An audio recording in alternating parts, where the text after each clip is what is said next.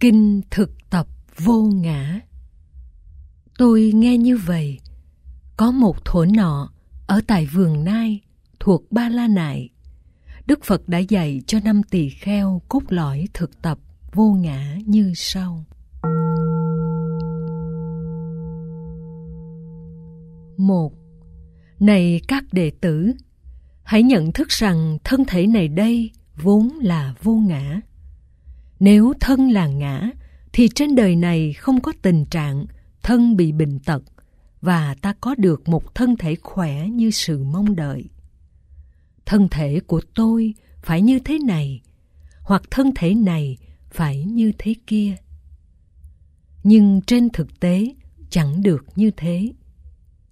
Này các đệ tử, vì thân vô ngã nên thân có bệnh, biến hoại, già nua, dẫn đến chết chóc. Những điều mong ước về thân thể này không thể thành tựu. Hai, Này các đệ tử, hãy nhận thức rằng cảm giác con người vốn là vô ngã. Nếu các cảm giác đều là tự ngã, thì trên đời này không có tình trạng cảm giác bị khổ và ta có được dòng cảm giác tốt như sự mong đợi.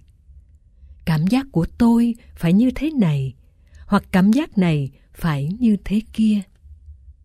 Nhưng trên thực tế chẳng được như thế. Này các đệ tử, vì cảm giác này vốn là vô ngã, nên dòng cảm giác bị khổ chi phối. Những điều mong ước về dòng cảm giác không thể thành tựu. ba này các đệ tử, hãy nhận thức rằng tri giác con người vốn là vô ngã. Nếu các tri giác đều là tự ngã, thì trên đời này không có tình trạng tri giác bị khổ và ta có được một tri giác tốt như sự mong đợi. Tri giác của tôi phải như thế này, hoặc tri giác này phải như thế kia. Nhưng trên thực tế chẳng được như thế. Này các đệ tử, vì tri giác này vốn là vô ngã, nên những tri giác bị khổ chi phối, những điều mong ước về những tri giác không thể thành tựu. 4. Này các đệ tử, hãy nhận thức rằng tâm tư con người vốn là vô ngã. Nếu các tâm tư đều là tự ngã, thì trên đời này không có tình trạng tâm tư bị khổ và ta có được một tâm tư tốt như sự mong đợi. Tâm tư của tôi phải như thế này, hoặc tâm tư này phải như thế kia. Nhưng trên thực tế chẳng được như thế. Này các đệ tử, vì tâm tư này vốn là vô ngã, nên những tâm tư bị khổ chi phối, những điều mong ước về những tâm tư không thể thành tựu. Năm Này các đệ tử, hãy nhận thức rằng nhận thức con người vốn là vô ngã. Nếu các nhận thức đều là tự ngã, thì trên đời này không có tình trạng nhận thức bị khổ và ta có được một nhận thức tốt như sự mong đợi. Nhận thức của tôi phải như thế này, hoặc nhận thức này phải như thế kia. Nhưng trên thực tế chẳng được như thế. Này các đệ tử, vì nhận thức này vốn là vô ngã, nên những nhận thức bị khổ chi phối. Những điều mong ước về những nhận thức khó được thành tựu. 6. Này các đệ tử, hãy cho biết rằng thân thể, cảm giác, tri giác, tâm tư và các nhận thức vốn là thường còn hay là vô thường. Bạch Đức Thế Tôn, năm tổ hợp này đều là vô thường. Này các đệ tử, hãy cho biết rằng cái gì vô thường là khổ hay vui? Bạch Đức Thế Tôn, những gì vô thường dĩ nhiên là khổ. Này các đệ tử, thân thể vô thường mang đến khổ đau, chịu sự biến hoại như một quy luật.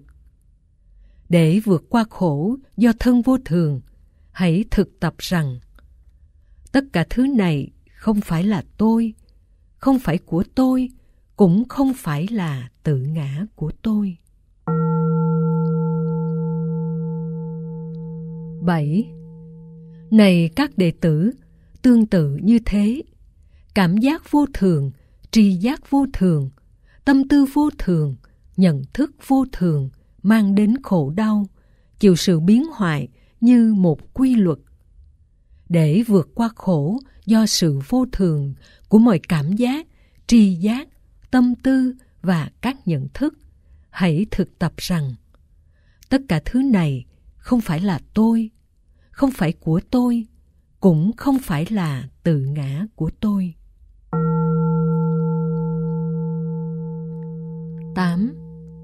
Này các đệ tử, bất luận thân thể thuộc về quá khứ, hiện tại, vị lai, thuộc trong hay ngoài, lớn hay vi tế, đẹp hay là xấu, xa hay là gần. Hãy nên quan sát bằng chánh trí tuệ như chúng vốn là. Tất cả thứ này không phải là tôi, không phải của tôi, cũng không phải là tự ngã của tôi. 9. Này các đệ tử, tương tự như thế, bất luận cảm giác, tri giác, tâm tư và các nhận thức thuộc về quá khứ, hiện tại, vị lai, thuộc trong hay ngoài, lớn hay vi tế, đẹp hay là xấu, xa hay là gần. Hãy nên quan sát bằng chánh trí tuệ như chúng vốn là. Tất cả thứ này không phải là tôi, không phải của tôi, cũng không phải là tự ngã của tôi. 10. Này các đệ tử, nhờ những thức này, vị đệ tử thánh không vướng thân thể, không vướng cảm giác, không vướng tri giác, không vướng tâm tư, không vướng nhận thức. Do không vướng mắt, vị ấy đạt được trạng thái lìa tham, tâm được giải thoát. Khi được giải thoát, nhận thức rõ ràng, ta đã giải thoát.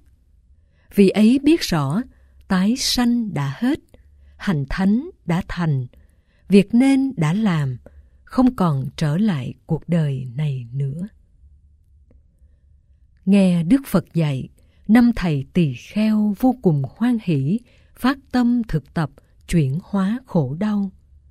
Ngay sau bài kinh, tâm của năm vị đều được giải thoát khỏi các lậu hoặc, không còn chấp thủ. Nam mô Bổn sư Thích Ca Mâu Ni Phật.